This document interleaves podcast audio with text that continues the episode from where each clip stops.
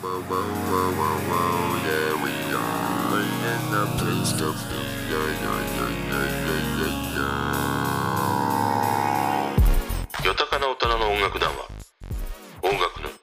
こんばんは勘介です。ここでは毎日通り過ぎてきた曲や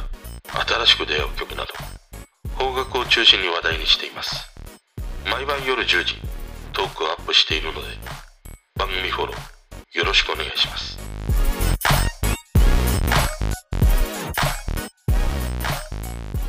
今日は昨日放送されたカンジャムのプロが選ぶ最強の J-POP ベスト30のね、話をしたいなと思います。昨日のカンジャムはあの2000年から2020年ヒット曲の中からプロが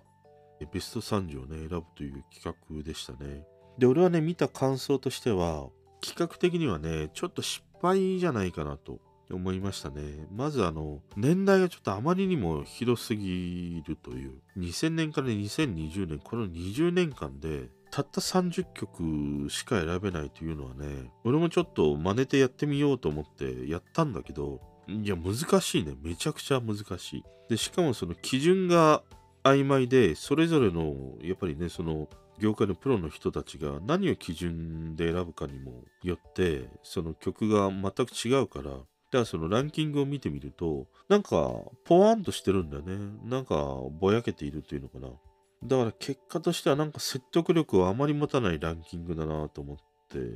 見てしまいましたね。まあ、ただそんな中にあってね、例えば1位のヒゲダンのプリテンダーとかは、やっぱりこれはなんか納得ですね。まあ1位かどうかは別にしても、俺の中でもベスト3には入るなという曲だったりしますね。あの、プリテンダーはね、ものすごくこう創作意欲をかき立ててくれるんだよ。これを聞いてると、なんか言葉がこう、出てくるっていうね、そんな曲だったりするので、俺にとってはね、このプリテンダーものすごく、え印象に残る曲で、えーあったりしますね。あとね、4位の天体観測バンプ。これがすごく意外でした。こんなにも業界で高い評価を得ていた曲なんだと思って。まあもちろんいい曲で、俺もあの以前にトークでね、天体観測の話をしたんだけど、いや、こんなにも評価されてるんだなというのがね、驚きでしたね。俺にとってはこの天体観測はやっぱりドラマの天体観測だったりするんだよね。あとはね、第9位、森山直太朗、桜。まあ、この桜というよりは森山直太朗ってやっぱりこの人の歌詞がものすごく力を持った言葉を紡ぐなと思って。あの、生きてることが辛いなら、いっそ小さく死ねばいいとかさ、いや、すごい歌詞書くなと思ったりするからね。で、あと12位、椎名林檎、ギブス。これはね、あの、当時、俺は椎名林檎全然ハマらなくて聞いてないんだよね。ただ昨日この MV 見てると、いや、椎名林檎のこのギブスの歌詞ってえげつないなと思って。ものすごくこう破壊力がある歌詞というのかな。しかも MV 見てるとさ、なんかね、こう、まあ、ブラなのか、キャミソールなのかをさ、チラッと見せるあたり、あのしたたかさみたいなね、あの、高円寺の6畳一間のアパートで、清水着てさ、清水じゃないか、キャミソール着て、なんか待ってるね、水商売の彼女みたいなさ、そんなね、こう、香りをこう、醸し出している、この椎名林檎のギブスって、いや、やっぱちょっとえげつない曲だなと、本当に思いましたね。あと14位の Perfume ポリリズム。ちょうどこれは Perfume のお話をね、この間したんだけど、当時ニコ動をよく見ていて、あの、初音ミクが、あ、人間界に降りてきたな、みたいな。そんなことを感じたインパクトがありましたね。やっぱりボイスエフェクトをかけて、あの、初音ミクの歌声かのようにさ、歌うこの Perfume のポリリズムっていうのはね、すごく新鮮で衝撃的でしたね。あとはね、サカナクション、新宝島。これはね、あの、イントロだね。ポッポッポッポッポッポッポッポッポっていうあのイントロが卑怯だね。あのもう一気にあれ引きずり込まれるんだよ。で、俺サカナクションってあんまり刺さることがないんだけど、この曲だけはね、もうなんか力ずくでグッとこう吸い込まれるんだよね。でもなんかブラックホールかダイソンかみたいな感じでさ、引き込まれて、引き込まれた後さ、なんかわけのわかんないね、薬打たれちゃって、もうずっと脳内再生されるみたいなさ、中毒性を帯びたね、この新宝島って、ちょっとこの力技で吸い寄せるね、それがすごいなと。思う一曲ですね。しかもダンスがね、あの8時だよ全員集合のさ、エンディングでもう疲れちゃってやる気がないアイドルかのようなあの踊りとね、どうしても俺はね、あのニコ生のね、加藤潤と重なるんだね、彼がね。あとは41位、リップスライム楽園ベイベーですね。これはね、ラップとサンバが重なると、こんなにもいい曲になるんだと思って。あの、どこにいても、一瞬にしてこう夏にしてくれるんだよね。家にいても、車に乗っていても、なんか吉野家とかすき家とかさ、イオンモールでね、買い物していても、これがかかってくると、一瞬にして夏にしてくれるという。これは決命詞のまた君に会えるにもね、俺は同じものを感じるんだけど、でも俺にとってはね、楽園ベイベーは常磐ハワイアンセンター曲ですね。もういつでもこの曲を聴くと夏になるという。あとはね、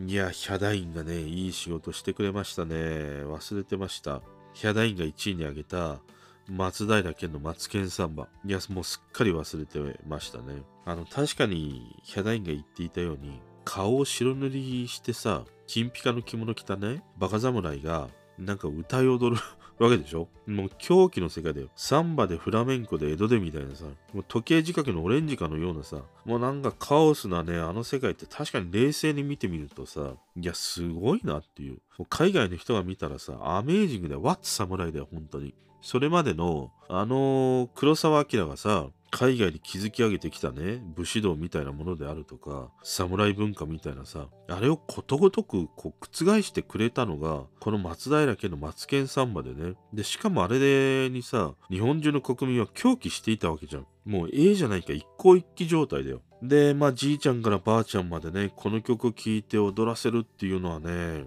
もう盆踊りの東京温度に匹敵するような、この一曲だっていうふうに思うね。しかもこのさ、マツケンサンバでこのヒットしたこの曲ってマツケンサンバ2だからね。1もあれば3もあるし4もあるんだよ。4なんか情熱のサルサだからさ。でしまいにはさ手をつなごうマツケン仮面ライダーサンバーみたいなさ曲もあるという。もう商売上手床上手みたいな松平健なんであの、えートラブルと同様だよ。もう何でもないようなことがっていうあの曲がもう10作品あるみたいなさことを言われていて。いや今いくつまであるのかわかんないけども。いやマツケンサンバーはちょっと永遠だなと思ったね。あの、情熱のサルサ、マツケンサンバ4が2014年だから、いや、もうそろそろなんか出てきてもいいんじゃないかな。あの、マツケン4番みたいなさ、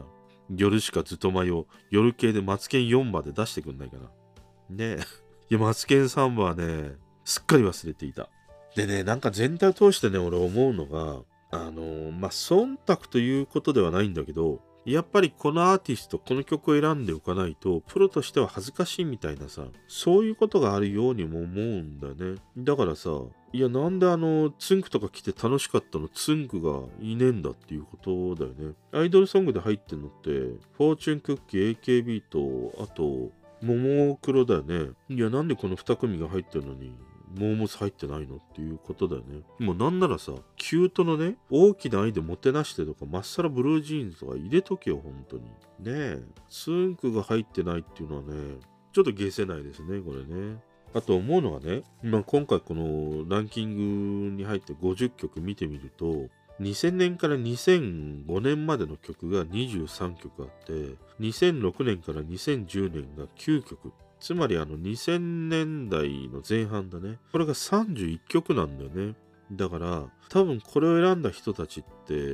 まああのプロのね人たちは30代多分40代の人は一番多いと思うからこの2000年代の前半の頃って一番こう多感な時期を過ごしていると思うんだ10代後半とか20代ねだからその時に触れた曲のやっぱり印象がすごく強く残っていての結果なのかなっていうことを思ったりもするしね。あともう一つ思うのは、ちょうどこの90年代後半から2000年代、2005年ぐらいまでって、小室哲哉とつんくの時代だったりするからさ、やっぱりそのカウンターにあるような曲というものが結構あるんだなと思ったね。例えばあの、平原綾香のジュピターとかさ、あの小室時代ってハイトーンがね、ヒットするというふうに言われていた時代に低音のこのジュピターとかものすごくその歌を聴かせる森山直太朗桜とかねここら辺の曲が出てきたっていうのはやっぱりなんか強い敵がいるといやそれに負けないぞみたいなさやっぱりねこうライバルもいい曲を作り出すんだなっていうそんなことを思いましたね。なんかね、そういうこう観点で見ると、このやっぱり2000年代前半、特に2000年から2005年、6年あたりまでっていうのはね、このつんく小室哲哉に対抗すべくね、出てきた両曲というものがね、多かったんだなという、そんなことを思いましたね。あとね、その1位のヒゲダンとか、5位のキングヌーとかあいみょんとかね、米津玄師も入っていて、やっぱりその未来を感じさせてくれたのは良かったなと思いましたね。まあ、ただね、でも無理だよ。もう20年間でたった30曲しか選べないっていうのはね、やっぱ難しいですね。これ真剣にやってたらね、あの、ハゲちゃう。10円ハゲができちゃう。500円ハゲぐらいになっちゃうかもしれないけど。まあ今日はね、昨日のこの患者も見てのね、話をしてみました。それでは。聞いてくれてる人とつながりたいから番組フォローされたら嬉しいし Twitter もフォローしてほしい俺の知らない曲とか教えてもらいたいな今日も聞いてくれてありがとう